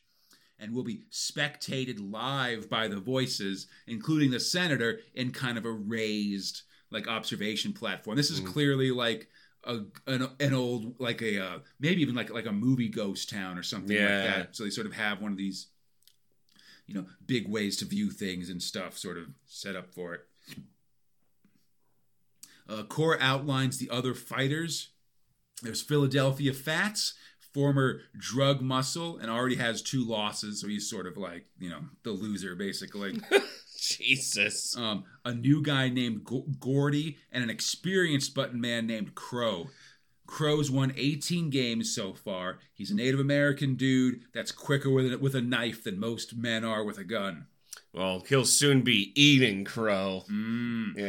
Yeah, he rolls into town with a Canadian tuxedo and a sinister air. Well done. It's jeans and a denim shirt. Yeah, tucked in too. He apologizes for being late, takes out a plug of chewing tobacco, and spits a glob of it right on Harry's nice white trainers. Which Mistake. very big. Harry says Crow will be sorry, as visions of the of the doctor's head in the aquarium dance before him from the first Button Man story. And we see Crow's face reflected in his sunglasses.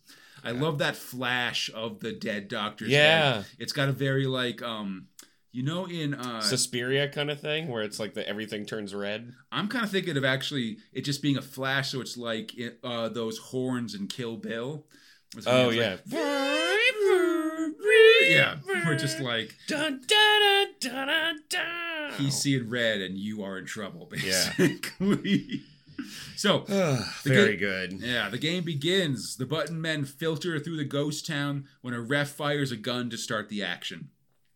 Harry runs across the street, dodging gunfire, as does Crow, and it seems like things spill out to Harry versus Fats and Crow versus Gordy. Yep. Harry enters a building as the voices watch on CCTV. He moves across the rooftops as Crow seems to be pinned down behind a water trough. And when Gordy fires some shots, Crow says, I'm hit. But when Gordy tries to take his marker, Crow comes up with a knife that he throws into Gordy's chest, which takes him out. Oh, he was playing possum. Oh yeah, buddy. Meanwhile, Harry and Fats are playing cat cat and mouse, but Harry gets the drop on Fats, and when the man surrenders, Harry shoots him in the foot to be sure that he doesn't keep doing stuff. Hey, there you go. He ain't taking no prisoners, and we're down to two competitors. Fucking awesome. Fats calls Harry a maniac as Crow shoots at him, and the voices above, you know, you, you know, add some prop bets onto their um, existing bets, basically.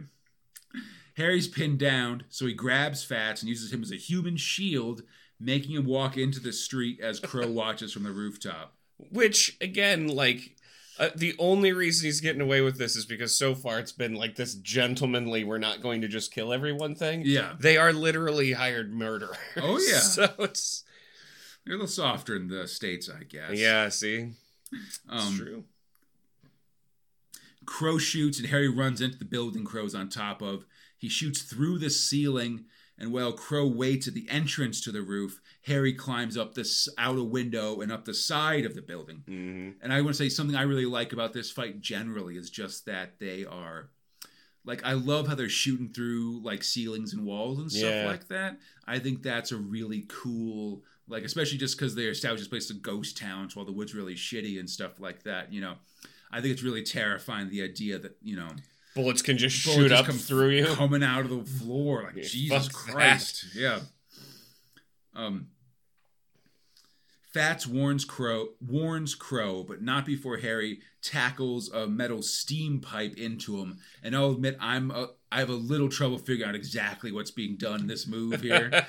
I feel like he maybe it's a back tackle. yeah, he like tackles it into it but goes at it back first kind Yeah, of. I mean he's using his shoulder to dislocate the pipe. Yeah. The pipe smacks the man. Right. Yeah, that seems right. Um, Crow goes for his knife, but Harry thinks fast and stamps on Crow's hand, drive- Into into nails. yeah, into a loose plank with an assload of nails coming off of it. Oh, he's gonna need to get he's gonna need to get a shot. Gonna need a tetanus shot, Yeah. absolutely. Um, Harry has won, but he's still pissed about that spitting incident from earlier. no.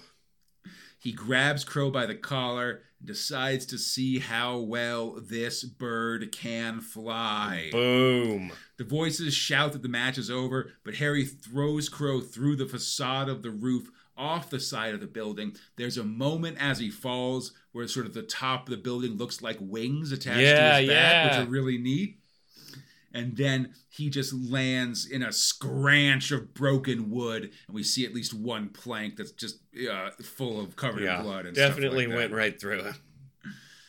the you know this done the senator apologizes to the other voices and foregoes his winning as crow's voice is, is is pissed that you know his man's been killed the senator looks down and says something will have to be done about harry exton as the man himself stands on the roof looking down on his kill Yeah. next time sleep no more Very excited. Very excited to see where this is going. Yeah absolutely Because I, I mean, he is doing what you hired him to do, but it's clearly not making him the other guy too happy. I mean, I think it's just a really interesting thing of yeah that Harry, who I think was reluctant to kill, I think Yeah. in the first Button Man story, now he's sort of instead really lost a lot of emotion and feeling, and it's just sort of, you know. This murder machine, basically, to the point where even the people in the murder game are bothered by it. Basically. yep. So, So, Fox, yeah. all this done, all this talked about, hmm I must know Okay. what your top and bottom thrills, and just with the proviso that we're out of timeline with Dredd, so it's not up for consideration. That's fine.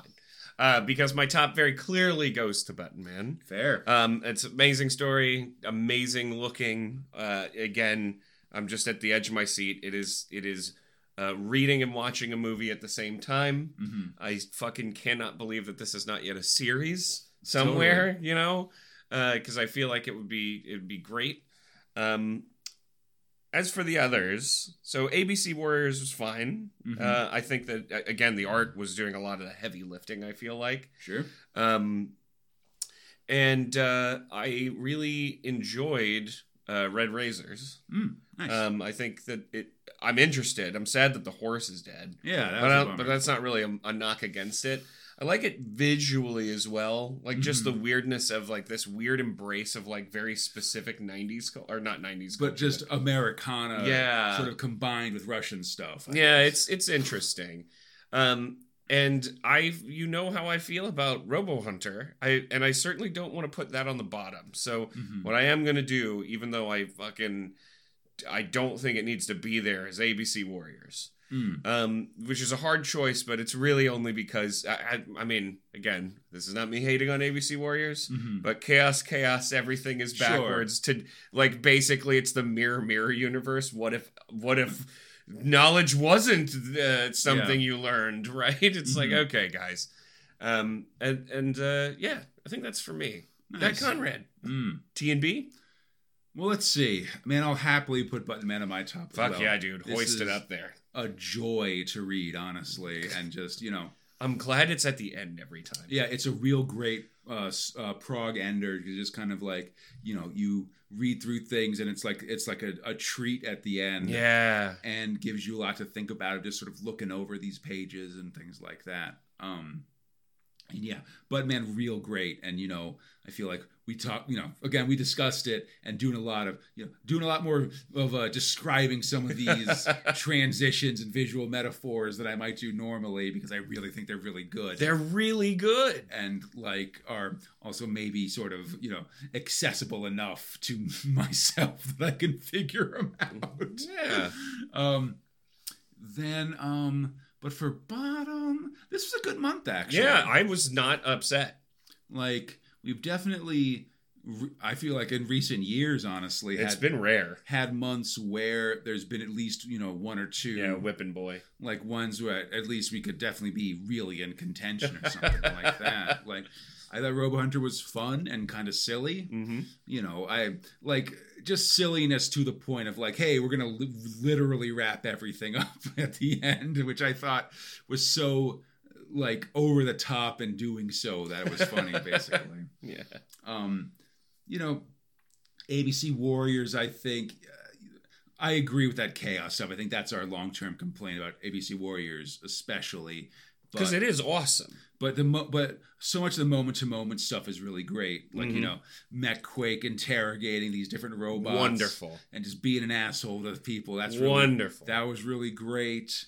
Um, you know, um, just a bunch of this stuff with like uh, you know Morgan showing up and with with Mongrel and those guys Mm. being all robo sexy and stuff like that. That was pretty solid. And again, just you know, the art is just really amazing and Mm. stuff. Um, and then um,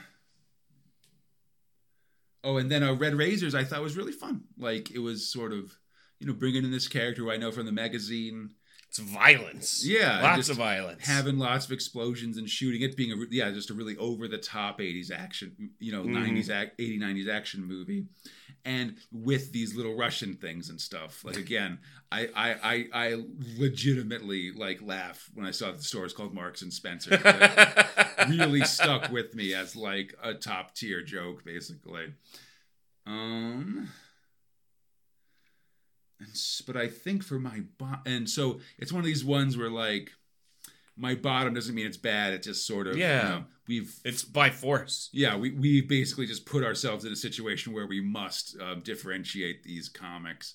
Um, I think I might put ABC Warriors in my bottom. Oh, solidarity, but it's not. Yeah. It's not a fun solidarity. No, and I think it was more just because of the chaos stuff, and I guess my confusion around Mills's stand, like Mills What is this? Yeah. and Luke's stance on uh, on a recycling and stuff like Very that. Very odd. because that just seemed out of a little out of character, maybe. yeah. Um, but yeah, but otherwise, yeah, good, solid, solid month. Honestly, when I'm I'm I'm thinking about re- trying to remember for Yeah. For, our for, our best for, month. for Spinny's time, just because it was very like you know one of these ones where there's just no no real bad ones and just some fun sort of stories. Also, I really like having ones where we have just a complete. You know, have Yeah. fi- five thrills and no and, and, no, and no, turnover and no, in the month. And no poop. Yeah. Yeah. So anyway, hey, good times. I hope everybody enjoyed the show. As always, you can find Space Spinner 2000 on iTunes, Stitch, the Google Play Store, Spotify, or our podcast site at spacespinner2000.com. Contact us, spacespinner2000 at gmail.com. 2000 AD forums, our Facebook and Twitter page on Twitter at SpaceSpinner2K. Everything else at SpaceSpinner2000. Find us there. And hey, give us a rating or review, whatever it is you're listening to it. Word of mouth if people are talking about things, you know, Yeah. all that kind of things. The show is brought to you by Steve Green, Robert Hardingham, and your friends at the 2000 AD forums. If you could join them and help support the show, we'd appreciate it. Check out the show, our Patreon at patreon.com slash cradeline. That's the old podcast network. Support the show, get episodes ahead of time, and come back next episode. Ooh, Ooh. as we reach the end of Wilderlands Oh yes. and start new thrills Uh huh. for Bix Barton and Skizz Part 3 begins. Jesus Christ. Also, Yes. It's going to be goddamn episode 300, Fox. Oh, you know we're gonna get a little tipsy. It's going to be real exciting. You know, freak out episode 300. If you're listening to this, you know, it would mean a lot to me, certainly, Mm-hmm. if, you know, if you could send in just like, I don't know, well wishes, I Yeah. guess. Or, but actually, maybe more specifically, like, you know, we've done, yeah, 300 Space Spinner episodes. Yeah. Four, I've done 40 some Big Meg 1 episodes, t- maybe 15 or so ac- reaction episodes, Mhm. 24 Star Lordathons, all this stuff. And I would just love to know, like, as you, as you, the listener, have been listening to the show, what are some of your like favorite bits from the show? yeah. Like, what's like, I don't know, a joke or a conversation that we've had or something like that that you that sticks with you? Because I know uh, it blends together for me on my show, but on podcasts that I listen to, definitely moments that's that I remember really well. Yeah. So I just love to know what, um, yeah, what you're like, and you know, maybe we'll read some of those on the show and things. Hell yeah. Be a little, be a little self indulgent for the 300. You know, I like to be, and I'll, I'll also try to put together some stats. uh, You know, I, I Yeah. like get what- those numbers. what all of the uh, top and what the breakdown of the top and bottom thrills have been, stuff like that. Because I think that's that's kind of interesting. So I think the stats are always a little interesting. Tells us a little bit about ourselves. Exactly. Yeah, and I'll have a more specific episode number and maybe some hour counts and things like that, just to freak everyone out for this edifice that we've all put together in fucking Space Spinner 2000. Yeah, boy. And until that day, Fox, when it's episode 300 and we're all wearing our suits with the 300s written on yeah. Yeah, it's like made that. out of those letters or numbers, 300s. Until then, I'm Conrad Ace Fox, and we are Space Spinner 2000. Sundig for 3!